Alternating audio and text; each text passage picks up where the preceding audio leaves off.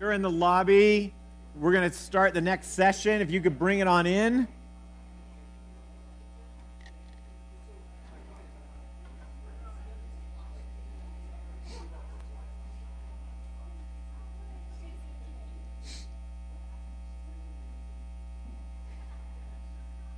John, what time should this go to? Like 11 ish?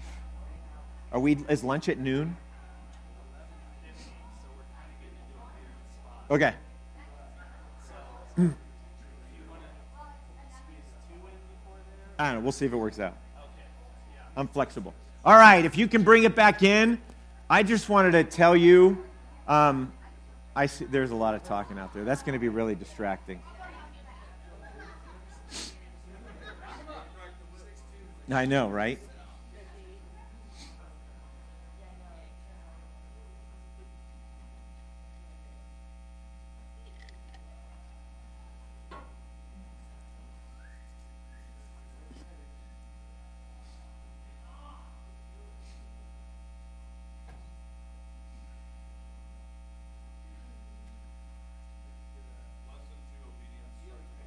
I know.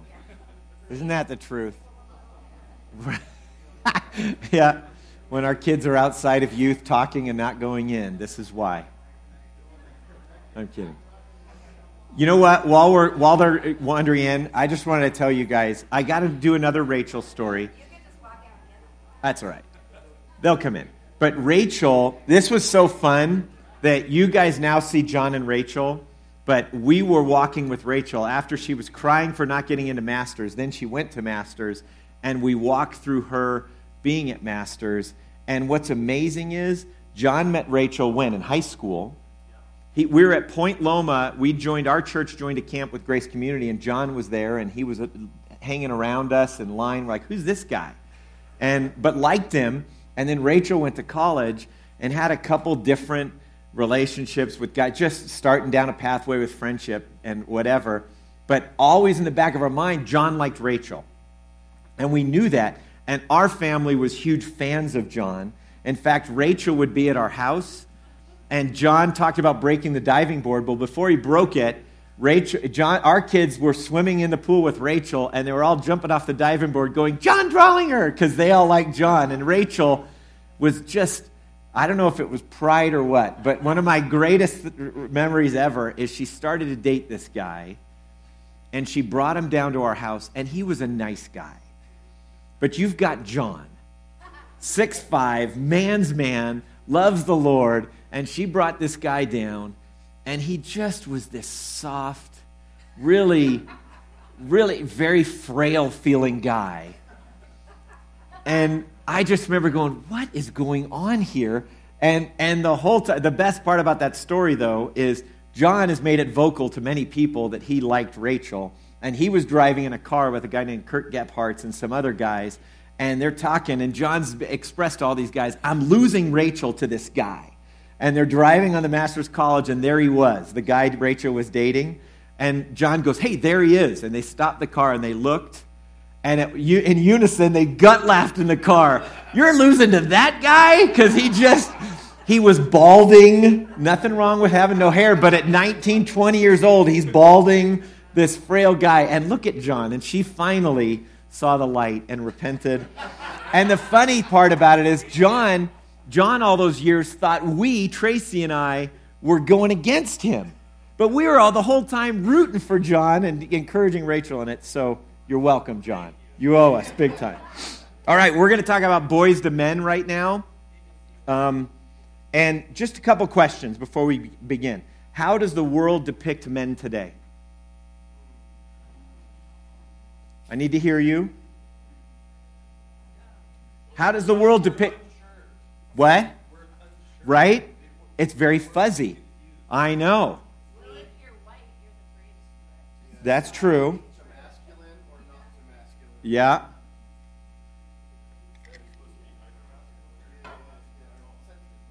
Sensitive, masculine. How does the world, particularly for men, define success today? Work, money, stuff. What does the world say about work for young men?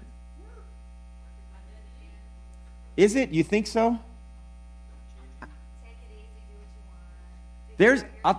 It is. There's a trend right now as young men are growing up that it should just be all about you and your lifestyle and all of this stuff rather than working hard, I think. It's work as little as you can to do what you want. What does the world say about relationships for men? Have at it, right? Just go. Yeah, exactly. There's no, there's no um, shame anymore in couples living together. None in our world. Where when I was uh, uh, growing up, that was a rare, much more rare thing.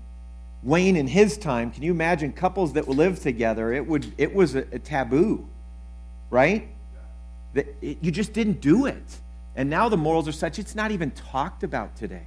It's called.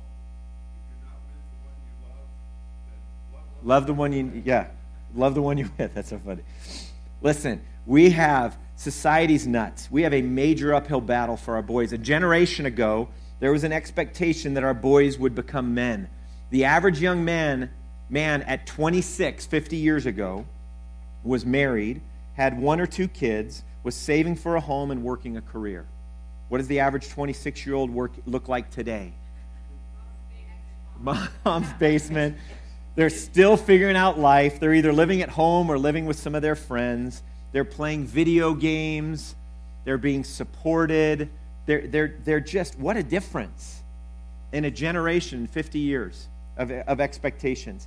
And then you look at the state of our world today with all this gender confusion nonsense. You know what I don't get as a da- I never thought our world would come to this point that I I can understand not that I agree with it, but you can understand the um, the desire of sin and the world trying to justify sin. So the fact that couples live together and you know the sexual revolution where people were sleeping together and now even the homosexual revolution that's sin being explained and that's Romans 1 as our world is getting more and more depraved that God is giving our world over to various sins. But I don't understand for the life of me this whole gender thing. It's nonsense. It is, it is so irrational. I don't understand how our world has even got, but that shows you a depraved mind that you see in Romans 1. And so our world is getting worse and worse. And folks, it's coming for us in the church. And, and it is it is a it is something that we have got to raise our kids our boys in particular we're talking about this morning to be men. Not to be this wussy thing the world wants them to be but to be men. And it's an incredible opportunity that we have with them. So listen this is not about how to raise christian sons. It's about how to raise christian men this morning. Developing in them our boys a fear of god talking to them about who they are to be biblically, which is wisdom, and calling them to obedience in that role, which is for their best. And when they fail, to teach them repentance and have them get back at it. Get back at it. And this morning, we're going to look at three major roles of men that are very specific in Scripture and very specific to men. And with that, we've got subpoints under uh, under each of those. But the three primary roles that we need to teach our boys is number one, to be a provider. Number two, to be a leader. And number three, to be a protector. Those are our three main bullet points this morning provider, leader, protector. So, first, provider. A lot of times we sit there and think that work is a part of the fall, that was a part of the curse. But I want you to understand something God designed men to work. It pre curse, I want you to look at. In fact, if you have it, turn your Bibles to Genesis chapter 2. Genesis chapter 2 starting in verse 5. This is pre curse. It says there, Now, no shrub of the field was yet in the earth, and no plant of the field had yet sprouted, for the Lord God had not sent rain upon the earth, and there was no man to what? To work or to cultivate the ground. But a mist used to rise from the earth and water the whole surface of the ground. Then the Lord God formed man of dust from the ground and breathed into his nostrils the breath of life. The man became a living being. the Lord God planted a garden toward the east in Eden, and there he placed the man whom he had formed. Out of the ground the Lord caused God caused to grow every tree that is pleasing in the sight and good for food, the tree of life also in the midst of the garden, and the tree of knowledge of good and evil. And it looks Genesis 2:15, if you scroll down a little bit, it says, Then the Lord God took the man and put him in the Garden of Eden to what? Work it or cultivate it and keep it. This role is pre curse. Hard work or work is not a curse. Our boys, men, are made to work. All right? That's how God wired us and designed us. Post curse, Genesis 3, if you just flip over a chapter, verse 17, it says, Then to Adam he said, because you have listened to the voice of your wife and have eaten from the tree which, about which I commanded you, saying, You shall not eat from it. Cursed is the ground because of you. In toil you will eat of it all the days of your life, both the thorns and thistles that shall grow for you, and you will eat the plants of the field. In verse 19, by the sweat of your face you will eat bread, till you return to the ground, because from it you were taken. From, for you are dust, and to dust you shall return. The curse made one difference the role of man did not change, but the purpose of work did change. It changed from, from God providing all things to now survival or provision. Pre curse food was provided, but post curse food was a res- as a result of labor, if that makes sense. But there was always labor, there was always work. Number two, leader. I just want to look pre curse and, and post curse. Being a leader. Flip back to Genesis chapter 2. Look at verse 18. It says, then the Lord God said, It is not good for the man to be alone. I will make him what? A helper suitable for him. Out of the ground, the Lord God formed every beast of the field and every bird of the sky and brought them to the man to see what he would call them. And whatever the man called a living creature, that was its name. The man gave names to all the cattle and to the birds of the sky and to every beast of the field. But for Adam, there was not found a helper suitable for him. Verse 21 So the Lord God caused a deep sleep to fall upon the man, and he slept. Then he took one of his ribs and closed up the flesh at that place. The Lord God fashioned into a woman the rib which he had taken from the man and brought her to the man. And the man said, This is now bone of my bones and flesh of my flesh. She shall be called woman because she was taken out of man. Verse 24 For this reason, a man shall leave his father and mother and be joined to his wife, and they shall become one flesh. Listen, pre curse, man was incomplete and needed a helper, a completer. God allows him to name all the animals, so he concludes that none of them are his helper. For this reason, the wife was created to be to complete him. He leaves his father and mother and cleaves to his wife. Look at this after the fall. Um, look at Genesis 3:17. Let's look at the curse in Adam again. It says this: Look at how God says he failed. Then to Adam, verse 17, he said, Because you have listened to the voice of your wife and have eaten from the tree about which I commanded you, saying, You shall not eat from it. What's the point there? Adam abandoned his leadership role. Adam was the one, the wife was created to be his helper, and the trouble, the sin was he listened to the voice of his wife. His sin was ceding leadership to his wife and eating from the tree. It's an amazing thing. We look at Eve and say, man, I can't believe Eve ate of the fruit. Adam was right there with her. As the serpent was talking to her, Adam was just allowing that to happen. And then his wife took a bite and gave to him to eat. He didn't lead in that. He should have protected her, stepped in, and said, Get away, right? And led his wife. Post curse, Genesis 3:16. To the woman he said, I will oh, I'm sorry, I jumped Oh yeah, no, no, Genesis 3:16. To the woman he said, "I will greatly multiply your pain in childbirth. In pain you will bring forth children." And look at this next line. Yet your desire will be for your husband, and he will rule over you. So leadership is still the role of the man, pre-curse and post-curse.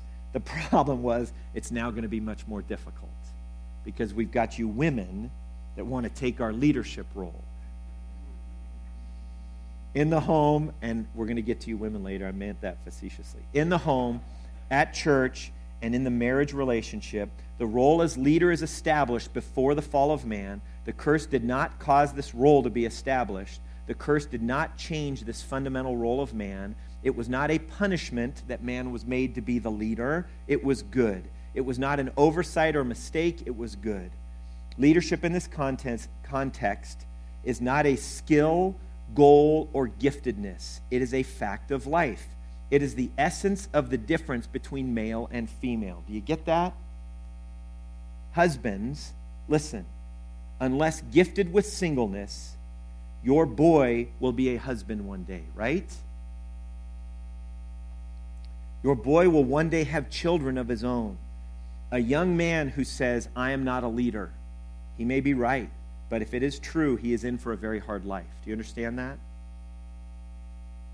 He might, must be urged to become a leader and develop the skills and disciplines needed to fulfill his role. Do you understand that? A lot of times we look at our kids, they're just not a leader. Our boys need to be leaders because one day they're going to lead a wife and lead a home at minimum. So we need to train them in that. The third one, protector. We're going to go into more details underneath these in, in a little bit. But protector, number three.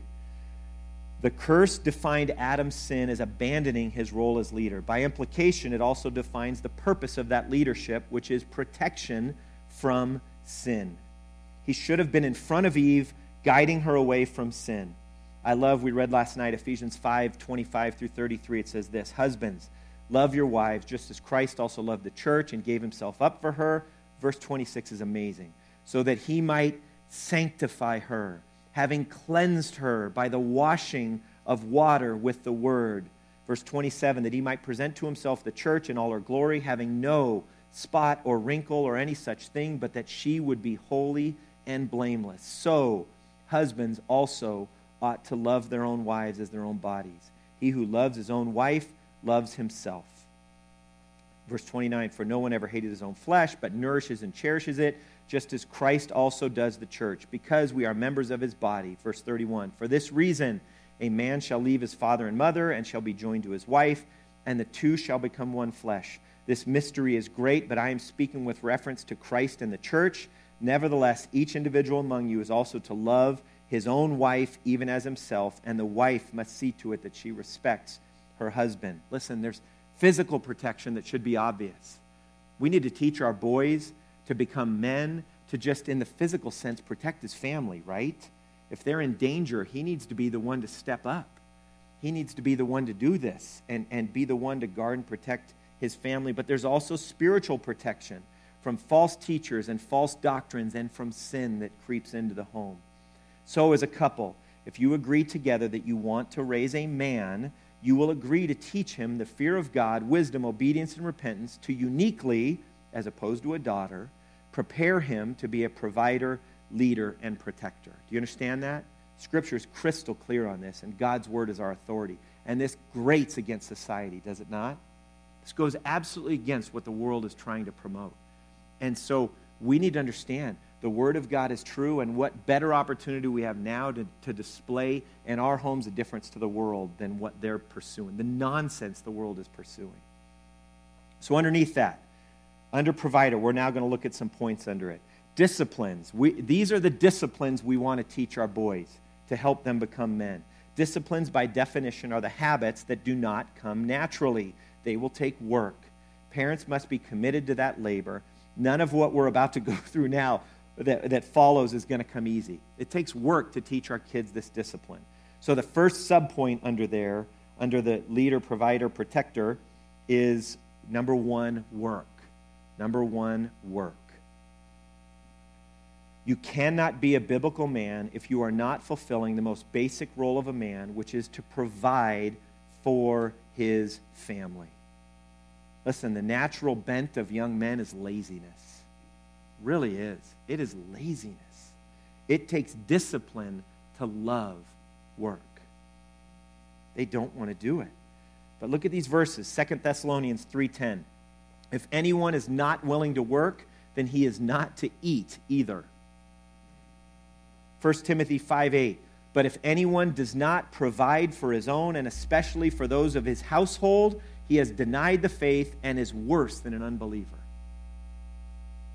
Proverbs 6, 6 through 11 says, Go to the ant, O sluggard, observe her ways and be wise, which, having no chief, officer, or ruler, prepares her food in the summer and gathers her provision in the harvest. How long will you lie down, O sluggard? When will you arise from your sleep? A little sleep, a little slumber, a little folding of the hands to rest. Your poverty will come like a vagabond, and your need like an armed man. It is important that our boys understand this. Work is not a curse, work is a blessing and a gift from God. Work existed before the curse, and men are called to be hard workers. So, how does this practically flesh itself out? Um, how can this happen in the home? Listen, work for your young boys becoming men begins now. Um, what areas did this happen in our home? I look at things like homework and studies, um, right? We want our kids to work hard in school, do we not? Their natural bent is to do enough to get by. And we're desiring for them to do their best. That's what I would talk to my boys about all the time. I have two different boys. One, his best was B's and C's, and the other one, his best was A's. So I didn't look at the one son that got B's and C's and say, What is wrong with you, son? I expect A's. His mind is made such that B's and C's were what his goal, his mind was capable to get. But we would look at grades, and one thing that somebody had shared with us that we decided to do is we began to pay our kids for grades. It's a great tool to help them understand the importance of school. And we would pay them really well for A's. And you know what's amazing about it? You're going to give them money anyways, right? So we would pay them, and then they would use that money to help do things and go to meals. They're going to. Do you have an In and Out in Truckee?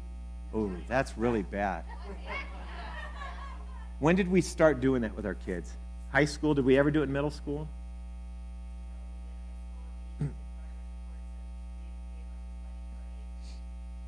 Yeah, we did that. Yeah, when they had PE, we would do that.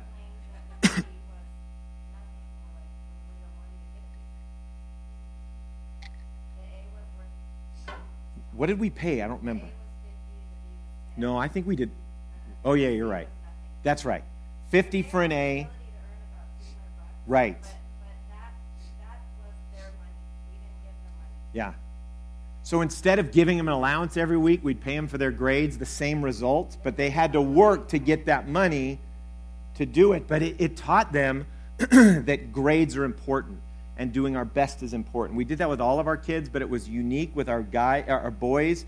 I have one boy that's totally competitive, and it just caused him to go hard after it in school because he wanted straight A's to get all that money. But it motivates them. There's things in work you need to do around the house, right? Having our boys be a part of that process. And they might do the Trey, what's his last name? The, I don't want to help. You, they have to a part of living in the home, son. You're helping dad do this, and you're helping with different things. Expect them to do chores. Have an expectation of what they're going to do. And that this again, we're boiling this down to methodology. You might have a chore chart. The more they do, they get paid. However, you want to do that, but teach them that work gives them a reward, would be my point. Work comes with a reward, it's part of life, right? We all have jobs and we wouldn't do that job probably if it was for free. We would have to find another job to provide, provide for our family. But work um, comes and gives you a reward. I, I, would tell you, we touched a little bit on sports. I'm a, I love sports. I do not like sports when it conflicts with church. And I would tell you, having five kids that all played sports, we figured it out. Um, it was very rare that we ever missed a church event, even Wednesday nights, because of a sport um, and, and coaches will work with you.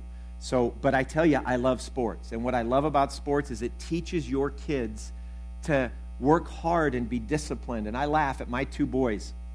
I had one that when I was doing jobs on a Saturday and working around the house, I had one son that was unbelievable at that with me. He was right there with me. He would, he would, I'm still so dependent on him today. It's Sammy, right? I, I that kid, I don't know how you guys live without a Sammy constantly in our home at Sammy, do you know where this is? Yeah, it's over there, over there. I think he walks into a room and goes, and he learns where everything is. I am so dependent on that kid. He, he is steps ahead of me and knows the way I think. So when we'll do work around the house, he'll already have things that he knows I need for it. I'm like, this kid's unbelievable. It was a, it's a total blessing. It's, it's kind of the way he was wired. So we would do chores around the house, and my other son and chores frustrated the tar out of me I mean, it was just. What? It was harder to have him work with me than it was to not, right? That whole thing, but he had to do it, and I would do things like, all right, son, this is your job. Look at me, eyes. I need you to go get the shovel and bring it back. No, it'd be more, I need you to get the Phillips screwdriver, okay? What's the Phillips? It's the one with the plus at the end. Go get it, it's in the top drawer of my thing. Come back and bring it to me. 10 minutes later, where is he? Right? And he got distracted. He's doing something else. I'm like, what is going on with this kid? He frustrated me so much. And then we would flip to sports. And that son that frustrated me about the house worked his tail off in sports. He was constantly, he was a basketball player. He was outside shooting, working on his game, not silliness, but working at it to be good at it. And that son that helped me around the yard, he played basketball as well, and I would constantly look at him and go, Sammy, why are you not, you want to play more? You got to work on it outside of practice. And that was not his strength per se. So it was trying to teach him discipline in sports, trying to teach my other son discipline in work and chores. They're different, but we teach them to work. We need to teach them that work is a gift from God. A man should find pleasure in his work. God designed for man to work. Therefore, God's will is for a man to work. Teach the connection between working and eating. And if I can encourage you this, dads, we need to be an example of this to our kids. You need to pursue excellence in your work. If we're expecting our kids to be hard workers, look at your own heart first. We talked yet last night about caught versus taught. If you're not modeling working hard, don't expect your boys to work hard. We as men pursue excellence in our work. Can I encourage you on this, men? Be careful about complaining about work, right? Sunday night, Ugh, work tomorrow. Well, you're just like Trey Young, but a grown man, right? What's his last name? Kennedy. Trey Kennedy. yes, it's Friday, right? And all we do, we treat work as like it's this thing that we have to do, and yet I want to go have fun. And there's nothing wrong with fun. But if your passion is fun and work to you is a drudgery and that's what's communicated to your kids, don't expect them to be hard workers. They're learning from you.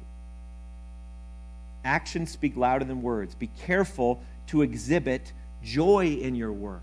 It's a privilege that you have. Talk to your boys about the reality of works, uh, reality for, we, uh, for work. Sorry. It is easier for them. Um, I, I used to tell my boys all the time Boys, you know what's crazy? This world, what are guys like today? And we would just, just like we did about boys and the way they are, I would look at them and I'd say, You have it so much easier than I did. When I was your age, all guys worked hard. They did. It was just a natural thing that they, their work ethic was more a part of our society than it is today. So if you learn to work hard, son, you are going to stand out and you are going to have success in such a greater way. Don't, don't be like them. I'd cast a vision of what you could be like in the future, son, but this comes with work and working hard. Moms, if I can encourage you this, express appreciation for the hard work of your husband to your boys all the time. Tell them how thankful you are that dad works late. And if dad has a meeting and is going to be late for dinner, and if you as a mom go, gosh, can't believe dad has a meeting, right? Then the boys are learning, ooh, work not good. Just, hey, it's a, it's a bummer. It's a bummer that he's missing dinner. But uh, listen, dads, if you're a workaholic, let's go there, right? Because there's a balance here. But if a random thing comes up, mom, praise it. Dad, look at dad. He's willing to miss dinner with us kids. He would so much want to be with you guys, but work is calling this, and he's doing it because he wants to honor the Lord. And what a great thing. Wives, build up your husband and what they do in front of your kids. Hard work, number one. Number two, money. Money. What does the world say about money to our kids? You're right. Success comes with a lot. I'm always amazed. So I, I, own a company and we interview a lot of young men. I'm blown away with these kids as they come up now. They're still they're kids to me, these young men. They all expect to make six figures and not work very hard and you're like, what pathway are you on, right? They just don't get it. But, but listen, in the midst of that, teaching and training our kids about money, two disciplines under money that are important to consider. First is contentment. contentment. We do need to teach our kids that more money never produces contentment. In fact, it produces greed, right? 1 Timothy 6, 6 through 11 says, But godliness actually is a means of great gain when accompanied by contentment. Verse 7, For we have brought nothing into this world, so we cannot take anything out of it either. If we have food and covering with, with these, we shall be content. But those who want to get rich fall into temptation and a snare and many foolish and harmful desires, which plunge men into ruin and destruction. For the love of money is a root of all sorts of evil, and some, by longing for it, have wandered away from the faith and pierced themselves with many griefs. Verse 11 But flee from these things, you man of God. Pursue righteousness, godliness, faith, love, perseverance and gentleness. We do need to teach them to be satisfied with what they have. It's a great thing to talk to young men about their stuff. You know, it's amazing. Eh, you can get them Xbox, whatever it is now. What is it? I don't even know. It used to be PlayStation 1, 2, 3. They've got, you know, whatever it was. The next gaming system, when I talk to our youth kids all the time, you guys are so into games and think they're so cool. I just can't wait. Just steer this into your mind, student. I can't wait till you're my age. When you're 53, your kids are going to laugh at this gaming system, right? The students in youth group then are probably going to be in some sweet suit, living it, right? Who knows what it's going to look like?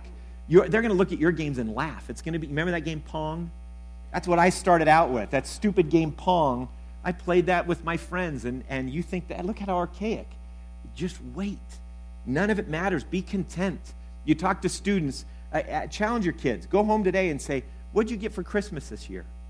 Three months ago. You, they're not going to remember, right? And we think this stuff matters and all of that. We need to teach them to be content. The second thing we need to teach them is to be generous or generosity. It is difficult for disciplined giving to the church to coexist with materialism. Do you understand that? to the church, 1 Corinthians 16 2 says, On the first day of every week, each one of you is to put aside and save as he may prosper, so that no collections be made when I come. 2 Corinthians 9 7. Each one must do just as he has purposed in his heart, not grudgingly or under compulsion, for God loves a cheerful giver. You know what I love about Scripture and I love about the Old Testament? The Old Testament's amazing to me because God laid it out as they were to give sacrifice.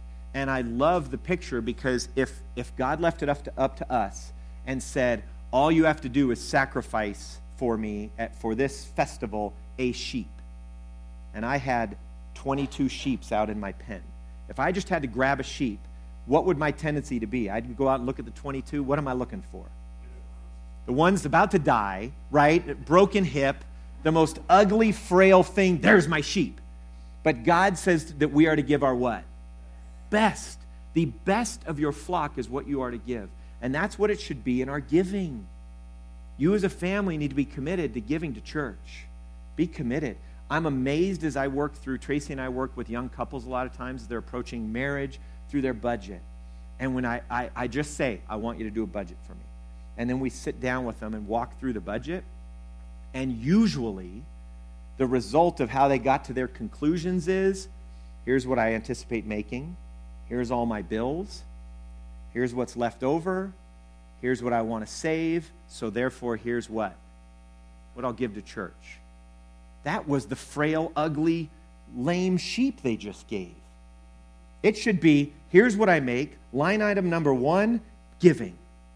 And I want you to know study scripture on sowing and reaping. We are not about prosperity we are not health, wealth, prosperity that God promises to make everybody healthy, wealthy, rich, and blah, blah, blah.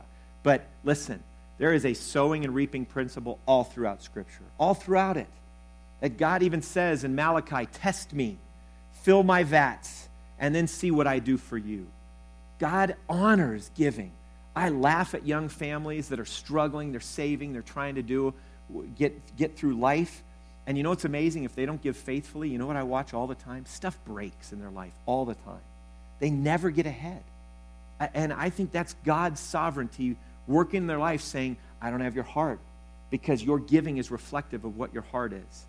And so you make giving a priority. It's unbelievable how the Lord allows things to work. And we need to teach that to our young boys. And it is so fun to work through with them.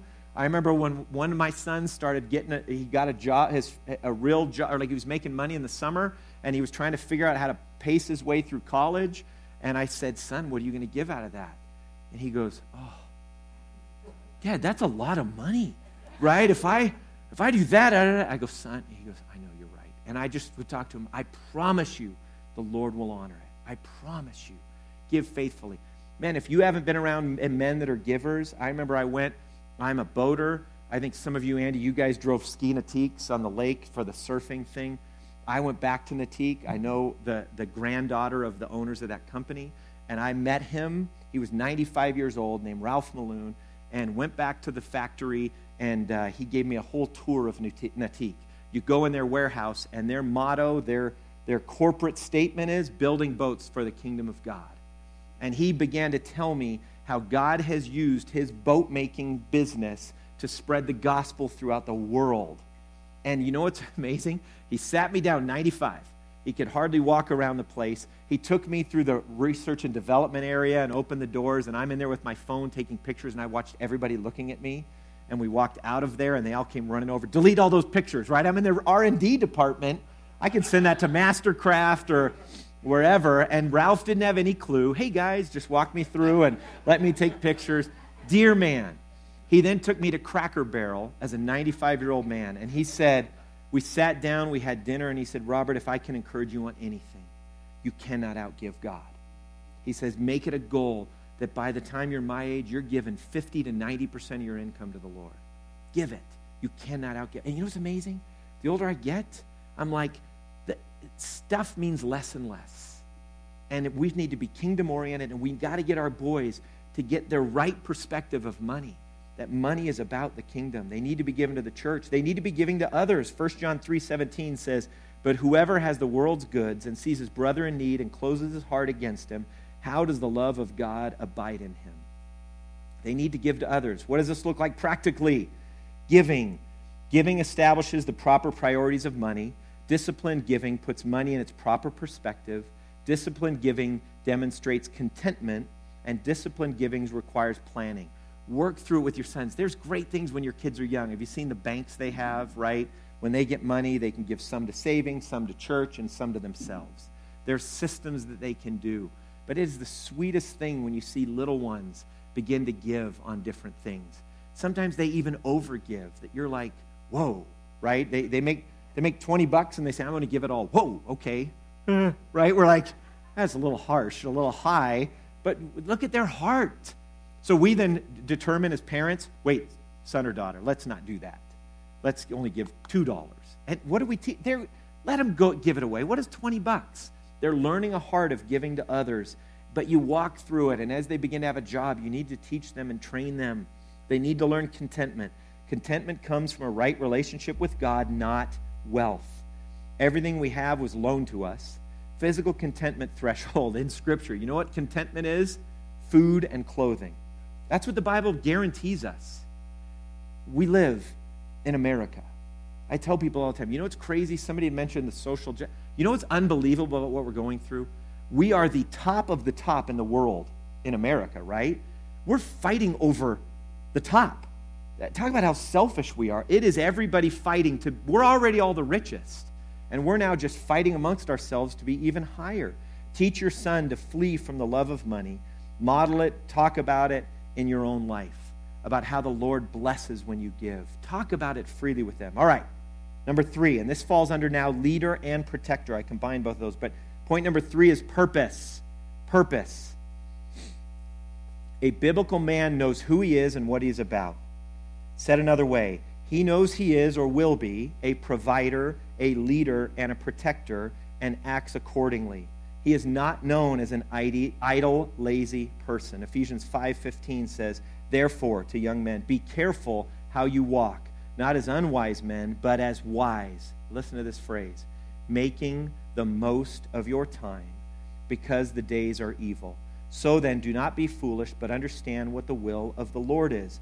Our young men, our boys, are to be careful, to be wise, to be strategic, and to be purposeful in that phrase. I mean, in that verse. A young man should be trained to understand and explain the why of everything he does.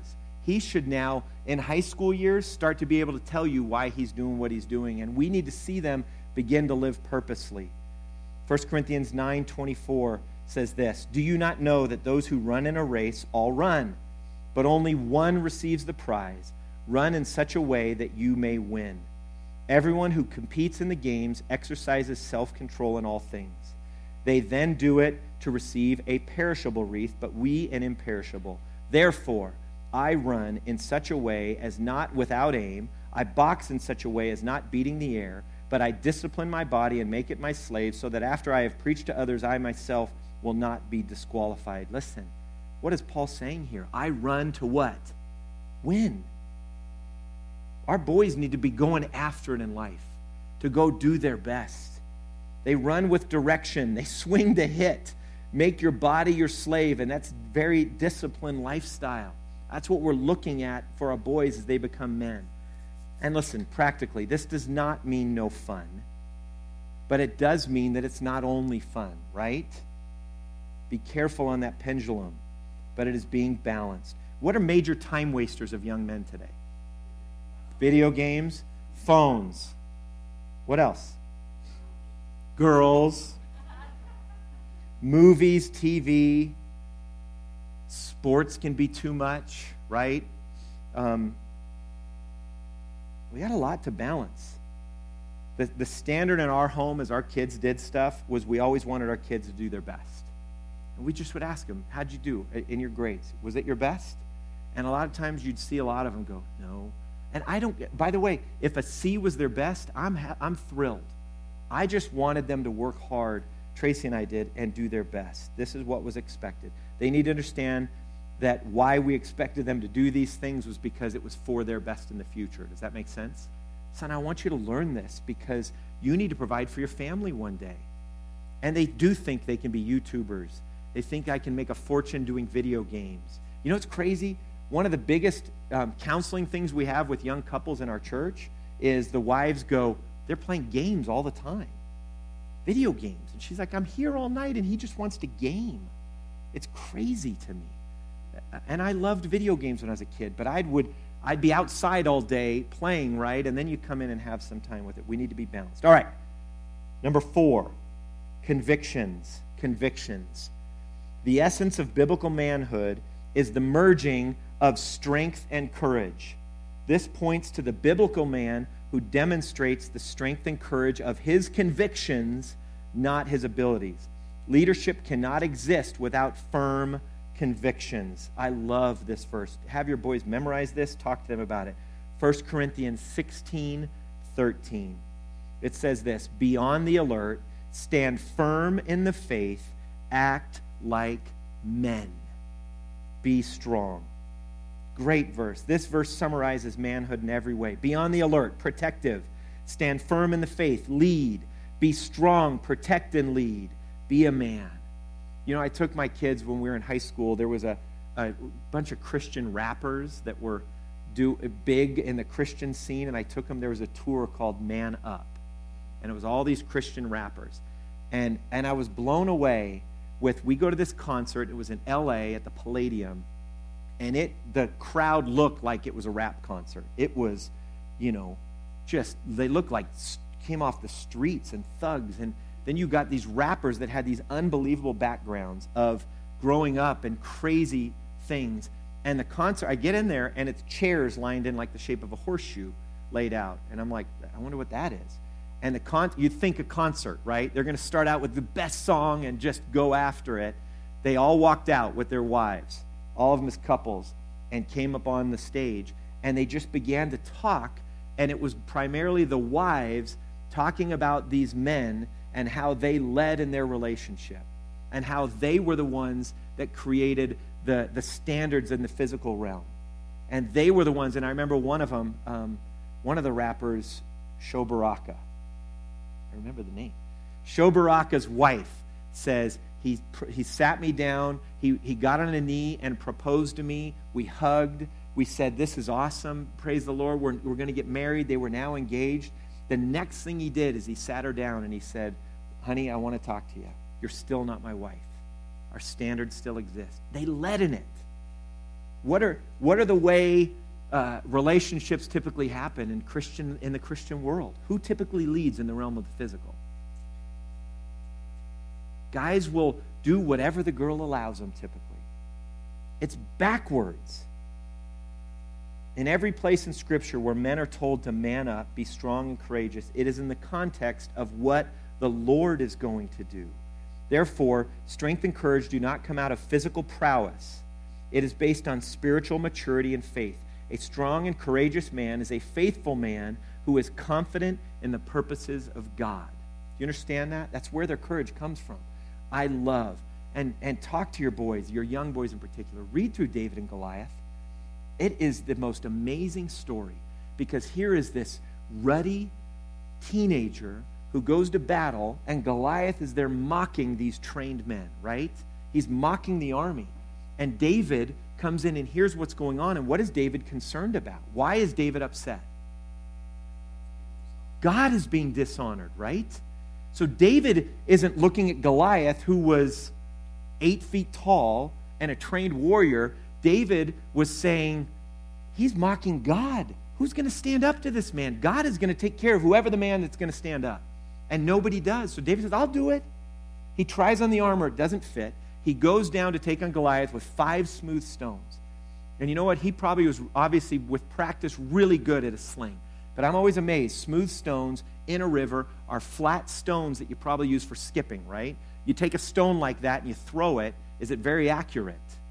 It's got a curve to it, and it's got the ability to do different things. I'm always amazed at how um, just the, the target practice that it would take to be good at something like that. Shooting a gun, far different, way easier than being able to sh- throw a sling. And it says in there that after all the mocking, you come to me with sword and spear, I come to you in the name of the Lord. Goliath gets furious and looks at him and, and is just livid. Goliath then goes after him. After all of this nonsense of David saying, oh, I'm going to cut your head off, are you kidding me? Goliath rushes at David. Now, if I was David, a ruddy 16 year old with rocks, Goliath is coming at me, I would be back, I'd have quickness, I would figure, right? So I'd be backing up, throwing my rocks, and if I ran out of rocks, I'll just ditch and dodge until he, you know, he can't get me. But you know what it says there? David did what, you know? Ran directly at him. It is the greatest, greatest illustration of a young man. He goes hard after Goliath pulls out a stone. First one hits him, but I guarantee you, if stone one missed, he'd keep running. Stone two missed, running. Three, four, five, he would have kept running and just gone after Goliath, figuring I'll take his sword. He wouldn't have stopped because he knew that God was going to be the one to protect him. Amazing courage, amazing conviction, and our boys need to learn that. God uses the strong and the courageous. This is a learned discipline. For a boy to learn strength and courage requires training that tests their strength and courage. Do you understand that? They need to be allowed to go after things, they need to be allowed to fail. Listen, really practically, teach your sons to have convictions, to base those convictions in the truth and wisdom of God's word, and to live according to those convictions, and then allow his strength and courage to be tested. Allow his character and convictions to become his own. Stop doing everything for him. Stop protecting moms, your little boy. Let him fail. Let him get beat up at school eh, verbally. Let things happen, right? If some kid says something mean to our little boy and you as mom run on campus and confront that kid or talk to the teachers and da da da, you're just destroying your son. Help him learn to deal with all that stuff. Parenting out of fear stunts the growth of your son's strength and courage. God will not fail him or forsake him if he puts his confidence in God. God will be with them. We need to teach them courage. Number five, time is getting away. Humility. Humility. What is humility? When we think of that word, what's humility? What's that? Humble. A right perspective yourself. Good. Yeah, good. They would, right? That's what the world would say, wouldn't they? But does the world value humility? Not at all. Grace, good. Really good. It's all true. It's amazing to me. Our society would destroy and look so down upon a humble man. But get this we just talked about strength. Strength and grace combined in one person is the ultimate measure of a man. Did you hear that? Strength and grace combined in one person is the ultimate measure of a man. Strength and courage mixed with pride is ungodly and toxic. Do You understand that? So if our boys are confident and strong but prideful, toxic. We need to tra- teach them to be strong and courageous in the Lord, but with that comes humility. The leader, provider, protector is the man to, who devotes his life to the service of others. First, 2 Timothy 2 1 says, You therefore, my son, be strong in the grace that is in Christ Jesus. This verse annihilates the culture and popular view of strength. Look at that. Be strong in what? The grace that is in Christ Jesus. True strength comes from Christ. It is undeserved, unmerited, unearned. Contrast that with the world's version of manhood, which is pride right? Humility is wimpiness or weakness. But the biblical leadership is servant leadership. Our boys are to be slaves. 1 Peter 5 5 through 6 says, You, younger men, likewise, be subject to your elders, and all of you clothe yourselves with humility toward one another. For God is opposed to the proud, but gives grace to the humble. Verse 6 says, Therefore, humble yourselves under the mighty hand of God, that he may exalt you at the proper time. Micah 6 8, great verse. He has told you, O man, what is good. And what does the Lord require of you? But to do justice, to love kindness, and to walk humbly with your God. Here's the practical living in the recognition that everything you have is from God, right? You might be a great athlete. God gave him that strength and ability to do that. Be humble, Lord. Thank, thank the Lord for that. It's not you. As they do different things, we give credit to the Lord in the midst of that. Teach your son to look for opportunities to submit to others. A humble man is never free from accountability and authority. He looks for it. Listen, another plug for your youth ministry. Have your kids, your students, be under the authority of a youth staff leader. Be good with that. Want that. It is teaching them to come under the authority of others and to be humble. You know what's amazing? What do we tend to do when a coach on a sporting team is you believe unfairly treating your child. What do we do? We then want to talk to the coach. Why is my son not playing? Really? I remember took, looking at my son, and I, I would, he, who was the basketball player, and he, when he entered high school, was, uh, was he even five foot tall? He was five one.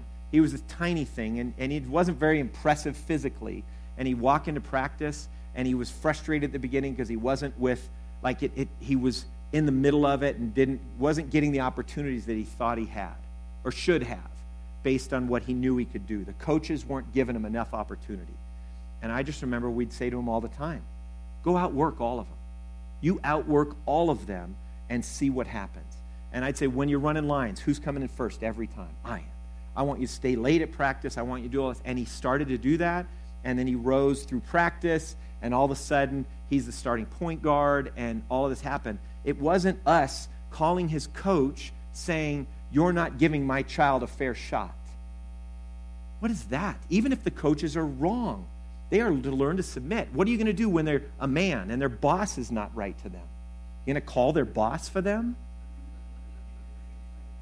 They got to learn to deal with this stuff in life, particularly in high school. When difficult things happen, let them figure it out. Don't step in for them. It's amazing. So many men have wildly generous views of themselves and pride. Often this comes from a home where he is spoiled, catered to, pampered, and praised. Listen, let them fail. Stop training him by your parenting that he cannot and will not ever fail.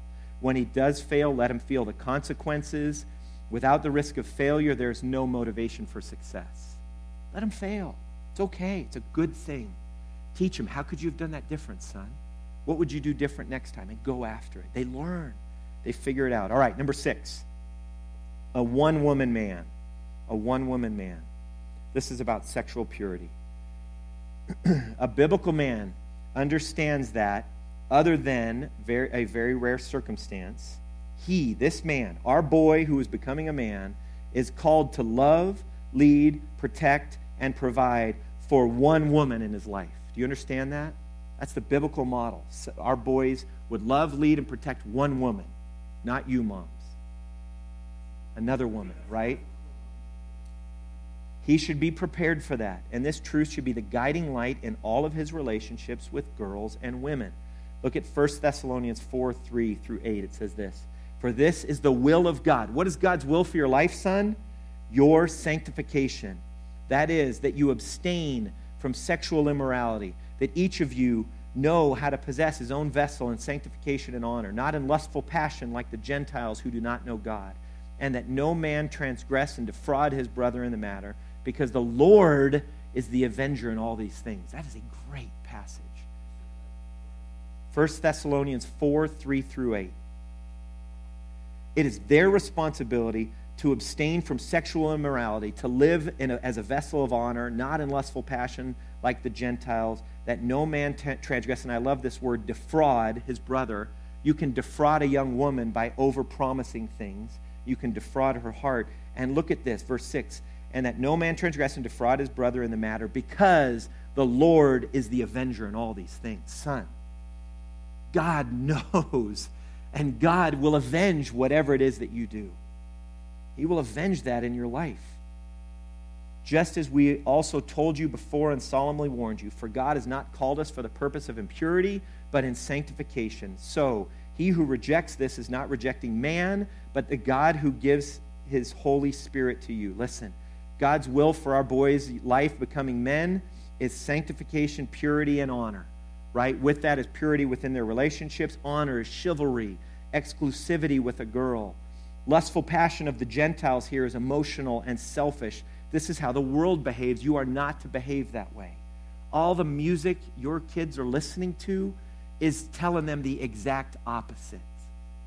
The whole worldly system is you follow your feelings and you just allow your passions to go. That's what the Gentiles do.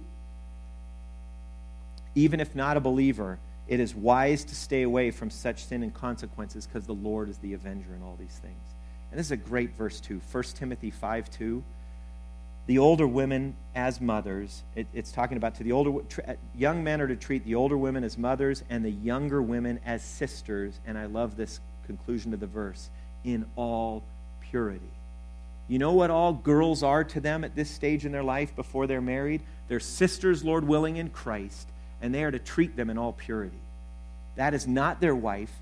The, the likelihood is that is going to be another person's wife. You are to treat them and even teaching them to protect them in the midst of youth group. And I know this youth group's kind of young, but as your kids all start to come through here, we want young men in this youth group that are going to guard and protect those girls that they're going to look at them as sisters in Christ. They're going to watch the movies they see as friends. They're going to watch the conversation that it doesn't go into immoral talk to protect the minds of those girls. That's what we want our young men to be when they're in high school. I'll tell you today. Uh, so the goal then is to creating in our in our young man's a our young men a one woman mindset. And I'll tell you, pornography today makes this extremely difficult. And I, listen, when I was a young man, I didn't grow up in a Christian home, and the temptations of wanting to see pornography were very real in my heart. But by God's grace, I had to walk into some sleazy building to get it. I wasn't about to do that. I was scared to death. I couldn't imagine walking through those doors and what I would find in the people there. Now we give them phones that they can access everything they want in life. And it is a very real problem. And I think sometimes in the church, we blow it as Christian parents talking to our kids about sexual purity. In that, we tend to, as parents, tell our kids, oh, sex before marriage, it's bad, it's wrong. Don't do it. Don't mess. Don't touch them. Are you being good? Blah. We make this incredibly negative thing. And I think sometimes we need to change the perspective that, folks, God gave us sex in the midst of marriage. It is the greatest gift we have physically this side of heaven. And it is a great thing that God has designed. What we're telling you, son, is don't mess up the future. Hold tight, hold fast. It's incredible, sons. It's incredible. I would look at my boys and say, guys, it's awesome. Greatest thing you will ever experience. don't mess with things in life. And then we go down the pathway of pornography. And I talk to young men all the time about pornography. And the way we look at it is listen, pornography, you might think it's you on your own. Young men, this is what they do. They think, I'm not hurting anybody. I'm just watching something and I'm experiencing this on my own in my room. Nobody knows. It's an okay thing. But what they're not realizing, it messes with their mind. And I tell young men all the time what you're doing if you are watching pornography is you are changing your mind such that when the real thing actually happens, you will never be satisfied.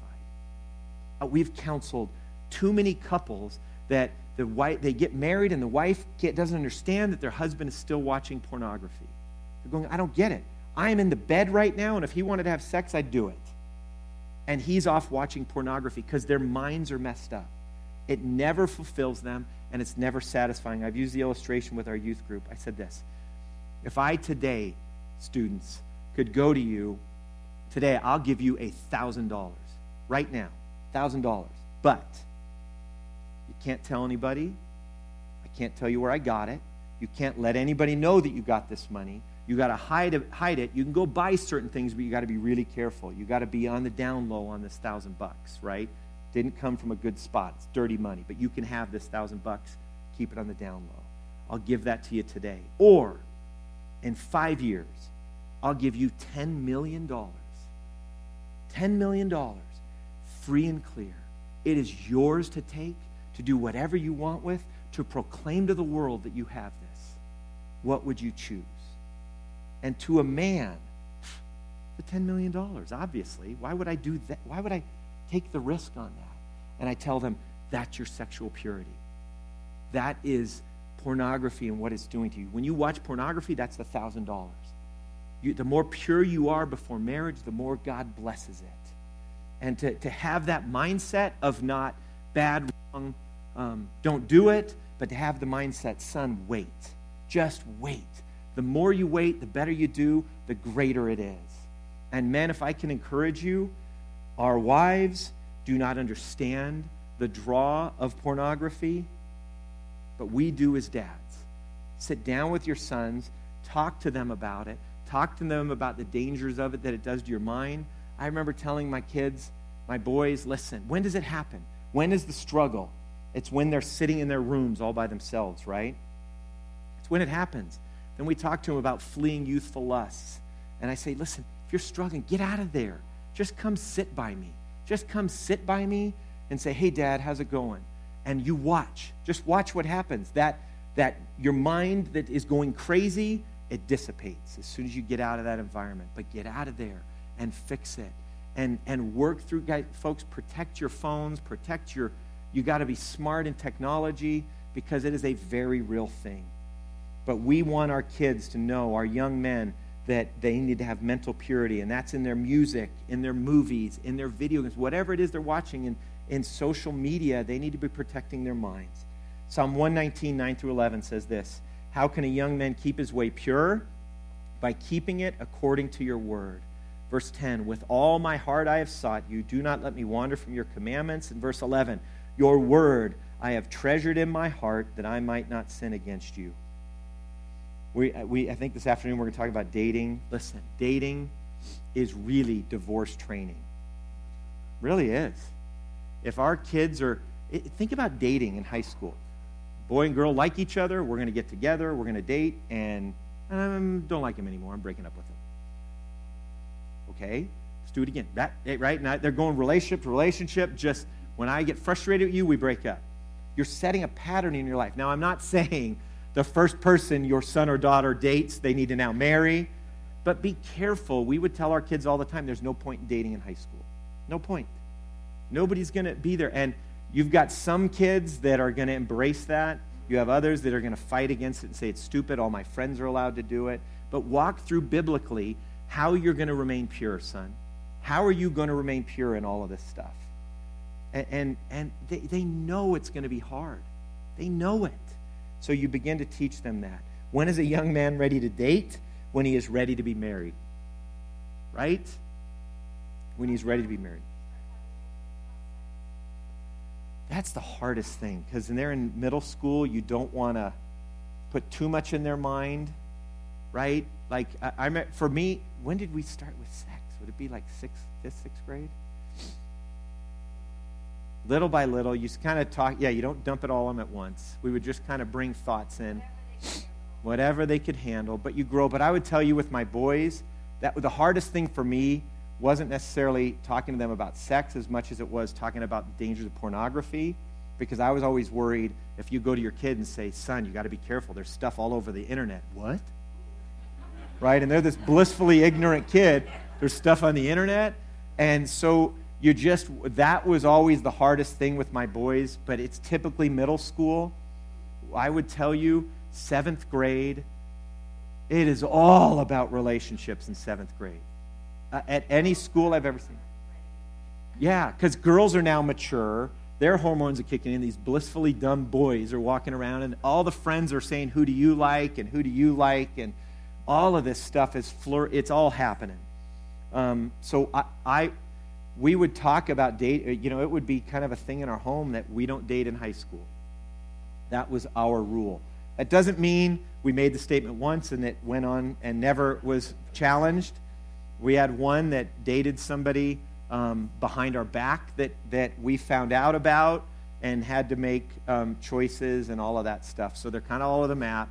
We had a you know, and, and a lot of that is the environment they're in and what they can handle. You're watching them just work through that time, hoping, you know, seeing what their heart can handle. Yeah. They do.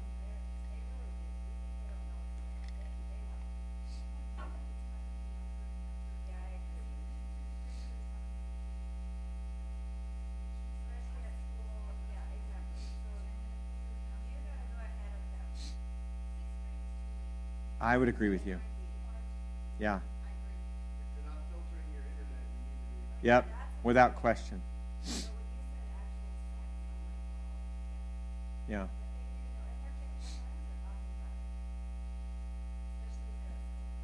Wayne, you had your hand up.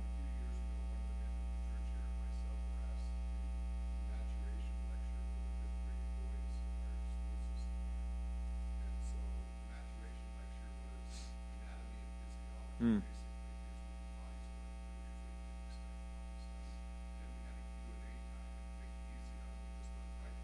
Yeah.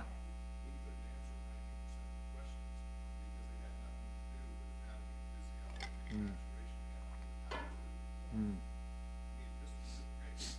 We sat back shocked because the questions they were asking, uh, and, and that, and with the media today, I think that level is just Yeah. markedly competitive based. Yeah. It is true. how not to get pregnant Yep. by introducing all kinds of weird I know.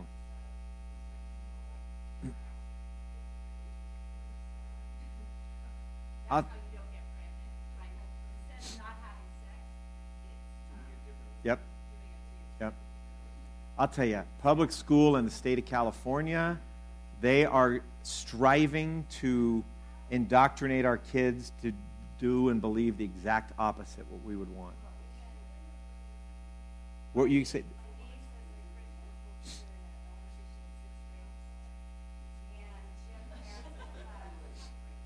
She had the kids write questions. They were far beyond what the parents thought. One one kid asked a specific question. My niece knew who Christina was because she knows her writing. And that mother came up to her after class and said, you know, that wasn't my daughter, right? Because it was Q&A with phones. She didn't even know what to say, like, because it was her daughter. So they do know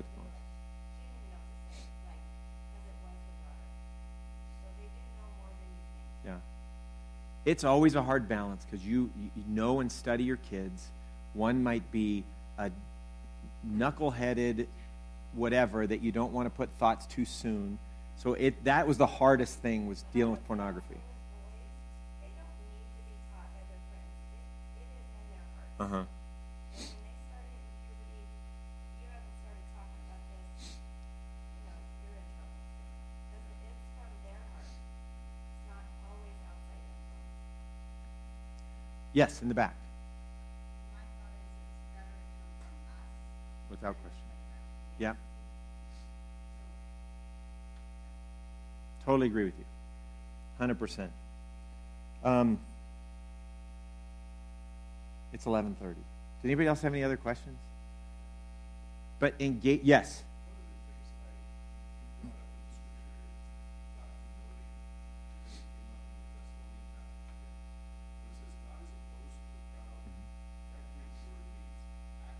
Yep. Yep. That has huge implications. Mhm. If I refuse to walk in, in that manner or teach that, God is